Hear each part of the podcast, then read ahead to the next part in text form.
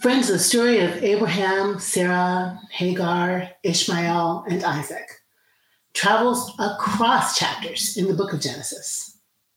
There is likely more than one author telling this story of promise and covenant, of relationship and identity, of destiny and progeny.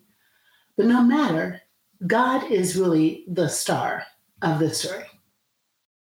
It's God who calls Abram, tells him to take all his stuff and all his people and all his things and get on the move toward a new destination. It is God who promises land, who promises two old people, very old people, that they will be ancestors to multitudes, to kings. It is God who watches Abraham and Sarah take matters in their own hand as they get Abram to marry, then impregnate Hagar, an African woman, an Egyptian woman, handmaid to Hagar. It is God who notices as Hagar um, is receives the scorn of Sarah, as Sarah gets resentful and puts her out of doors. It's God who names Ishmael, who sees Hagar out in the wilderness, who rescues them both in their thirst and in their hunger.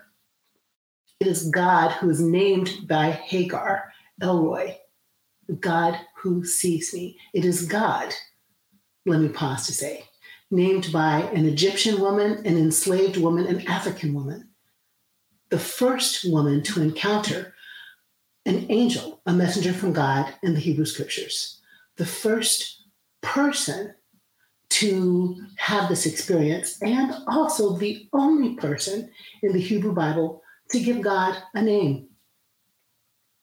She names God out of her experience. She names God out of her theological wrestling. She names God as she evolves from enslavement and powerlessness, even of her body, as she exists in an arranged marriage, as she's put out full of life, expectant with child, as she gives birth to a boy, as she languishes in the wilderness, she names God El Roi because God sees her.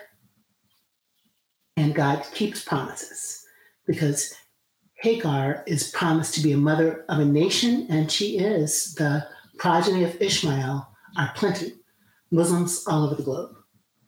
God is the lead character in this story that is full of naming moments. 13 years after the birth of Ishmael, for whatever reason, is the God of many names El Roi, Elohim, Yahweh, I am who I am. It's this God who decides that there's another child needed in order to fulfill the promise. It's God who announces the miraculous pregnancy once again to this 90 year old plus couple, and the boy child will be born to them. It's God who changes Sarai's name to Sarah, princess, perhaps because she'll be mother to kings. It is God who changes Abram's name to Abraham, from exalted father to father of multitudes. And just like God named Hagar's son Ishmael, God who listens, God named Sarah's boy Isaac, one who laughs, because Sarai and Abraham crack up when God tells them that they're going to produce a child out of their ancient loins. God changes the name of Sarah and Abraham because there's a new covenant, a new partnership, a new everlasting covenant that is for them and for generations upon generations to come. Sarah and Abraham are not just two individuals now in a relationship with God. They represent the people, the peoplehood. Their role is for all the nations, for all of the people who will flow from their fruit. So it's not just about them now, it's an outward facing covenant in which God will be God to Abraham and Sarah, but also to their people, to their children. This name change signals a new relationship, an evolving new relationship. And God, who is God all the time, God who will have many names, God who receives the name from a Black outsider, El Roi. Where's that new name like any of us who want to be desperately seen, known, and loved? That God, in this new moment with Sarah and Abraham, introduces a new name for the new moment. God calls God's self El Shaddai. You heard it read today, God Almighty. That English translation comes from some Greek and Latin understandings of the word. But let me talk a little bit about El Shaddai. I'm a nerd and I love digging into these texts and the etymology of these words. Shaddai appears 48 times in the Bible, seven times as El Shaddai, five times in Genesis, first in the text we heard today. Thank you so much for reading. Once in Exodus and once in Ezekiel. The first time that we hear this text, God says to Abraham, I am El Shaddai, hear and obey. Similarly, in Genesis 35, God introduces God's self to Jacob and says, I'm El Shaddai, be fruitful and multiply. A nation and a company of nations will come from you. So, what does El Shaddai mean? Well, one theory is that Shaddai is a derivative of the word Shadu, which means mountain in Hebrew. God of the mountains, God of the mountaintop. The Latin and the Greek end up with God Almighty because of the word mountain. But when they do that, they a little bit put God in a box. Stay with me here. Another understanding is that Shaddai might be related to the Hebrew word Shaddad, which means to overpower or destroy. And this refers to God's absolute power, God who will triumph over every obstacle and every opposition. Okay, good, good. Like that. But in fact, not in theory, the word Shaddai comes from the root word shad. Shad. Shad means breast. Shaddai is plural for breasts. El Shaddai means the many breasted one, the many breasted one. Now, you might have mountainous breasts, but it means the many breasted one. The many breasted one is likely able to overcome all opposition and is full of power. But there is also the sense that the many breasted one is the nurturing, providing, supplying, life giving God. Hence, in this whole you know, narrative with Sarah and Abraham, God introduces God's aspect that will partner with them to make some baby and keep the babies alive. When God wants Sarah and Abraham to participate in the birthing of new life, in the nurturing of a new covenant, God introduces herself as the many breasted one. It is possible that El Shaddai is an ancient name referring to the Creator as the ultimate maternal provider. Why? Because in ancient agrarian cultures, mother goddess worship was so prevalent. Hello, my friends who believe in goddesses. In Exodus, God gave the name El Shaddai to Moses, but also added an additional name, an additional identifier YHWH. Some say Yahweh, some say Jehovah, but YHWH means I am that I am. Excited, allergies. I am that I am. And there's no reference to gender in that name. But of course, in the Hebrew and in this uh, Christian scriptures across time, God's aspects are described in many ways that depict power, vulnerability. Remember God in the Noah story with the rainbow, where God is like sad that God actually destroyed humanity and promises never to do it again? God is depicted as protection, as nurture, as wrath, as punishment, as the giver of life. God is theologized because that's what this is. This is humans wrestling with the God thing.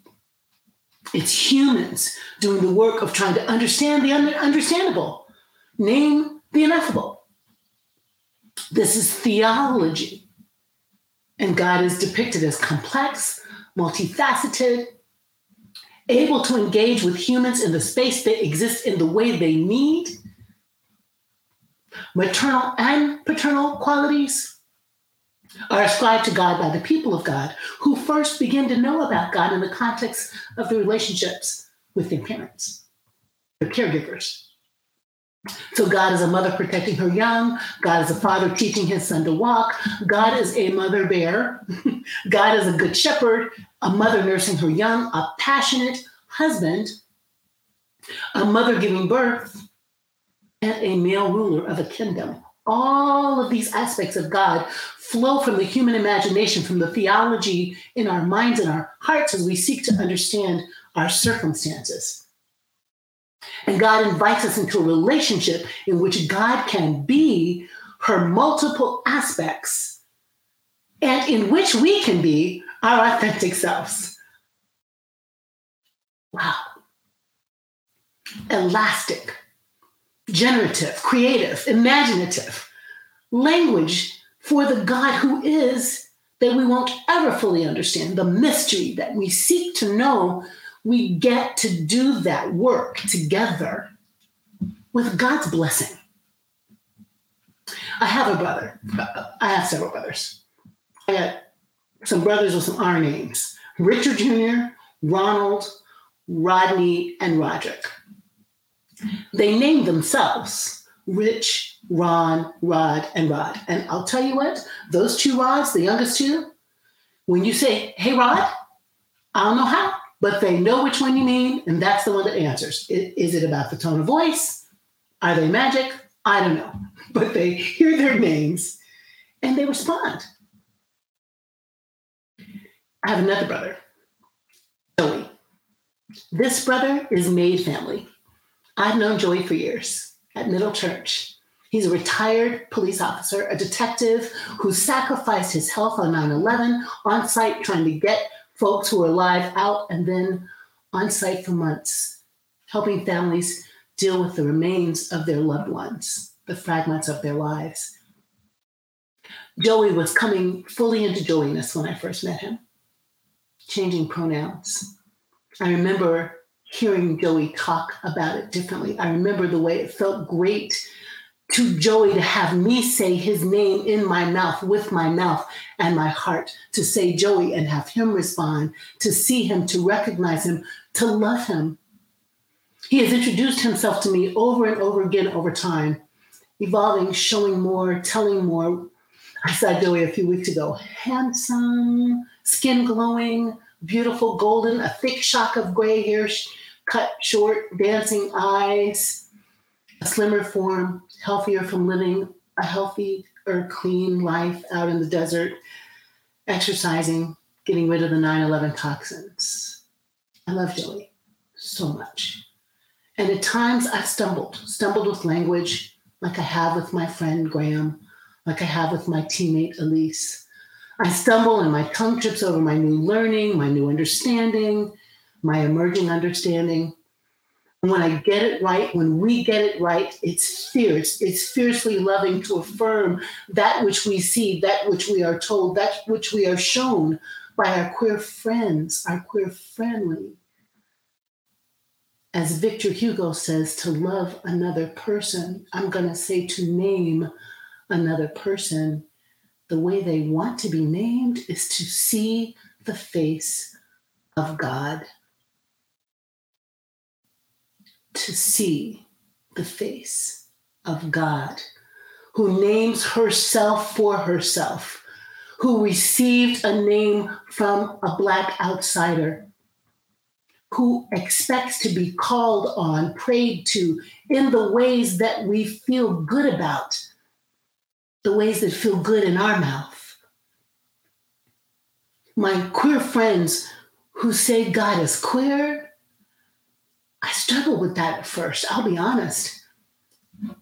If I say God is queer, will that sound weird to someone who I'm trying to connect with, who I'm trying to reach out to? Will they feel left out if I say that? I, who think of God as a curvy black woman with dreadlocks, I, who call God mama, mother, Poppy, Auntie, Titi, Holy Friend, Creator, Redeemer, Sustainer, I who call God ever loving, I who make up a new name for God depending on what time of day it is. In the freedom of myself and the freedom of my theological wrestling, I know that no matter what I call God, she shows up, she listens, She loves the naming, delights in the naming, delights in the way I claim her. She wants to be seen and known and loved. She is intim- intimately connected to me, to you, to Joy, to my brothers in all their R's, all the rods, like she was to Hagar and Sarah and Abraham and their progeny. I have to say, I have been queered in my 30 years of ministry. My, my siblings have changed me, transformed me. Joey has changed me. Elise, Graham, Wesley, Matt, Ivan, Sherry, Zen changed me. Of course, God is queer. God, who is Yahweh and Elohim and El Roi and El Shaddai, of course, God is as queer as she needs to be, wants to be, to, to be in conversation with my siblings, named by the ones she loves, the ones she named, the ones who named themselves, the ones who named themselves. Why does this matter? Because my queer friends, my non binary, genderqueer, trans, gay, bisexual, questioning, lesbian, intersex, my friends are created in the image of God and they get to name themselves and they get to name the God who loves us all. God invites that, maybe even demands that. The theological wrestling, the intimacy, the dancing, the imaginative relating that makes us partners with God in the healing of the world. Who shall I say is sending me? Moses said. The God of many breasts, honey, was sending Sarah and Abraham into a new covenant. I'm here to say there is power in naming, there is love in naming, and there is harm and violence, okay, And misnaming. Pronouns matter, names matter, language matters. Our siblings can get hurt by those of us who are fiercely loving when we aren't careful. We can be loving better. And in this fiercely loving community, in this Pride Month and always, I want us to be students of our queer siblings experience. What does Joey want to be called? How does Elise name themselves? How do we best participate in the liberation of our queer family? This is not only the work to do. I mean, it's not just about naming. We have to fight for justice, overturn policies that discriminate. We must listen, learn, and understand. But on the way to all of that, we must love, period. I, I don't want you signing petitions about what's happening in Arizona, but not taking time to be in dialogue with the queer folk in your neighborhood, in your family, about what they need from us to feel loved. Fully. And I want us to be thinking this as well. Just one more thought that the God who has many aspects has created us with many aspects. And language fails that. Earlier in the week, I was saying I've got maleness and femaleness, but can you hear the binary? Duh, Jackie. What happens? How do we think about the fluidity of our gender, the many ways we are who we are sexually? How do we think about coming out to our own multiple facets, to our own queerness? What happens if we liberate ourselves, own ourselves? What kind of compassion does that grow? Rather than projecting rigidity on others because we don't want to look at what might be blurred, blended, multiple parts in ourselves. What happens if we consider the inadequacy of the binary not only in our friends, not only in our relationships, but also in our own experience? As we grow in faith, as we let our God grow up, as we let our God grow up, we will find Yahweh, El Shaddai, Elohim, Mama, Titi, Auntie, Papi, Daddy, brother, sister, mother, moon, earth, God. And this is how we march for pride. It's not on the last Sunday of June. It's the road we decide to take every day, every day, toward new understandings in love. In love. Period. May it be so.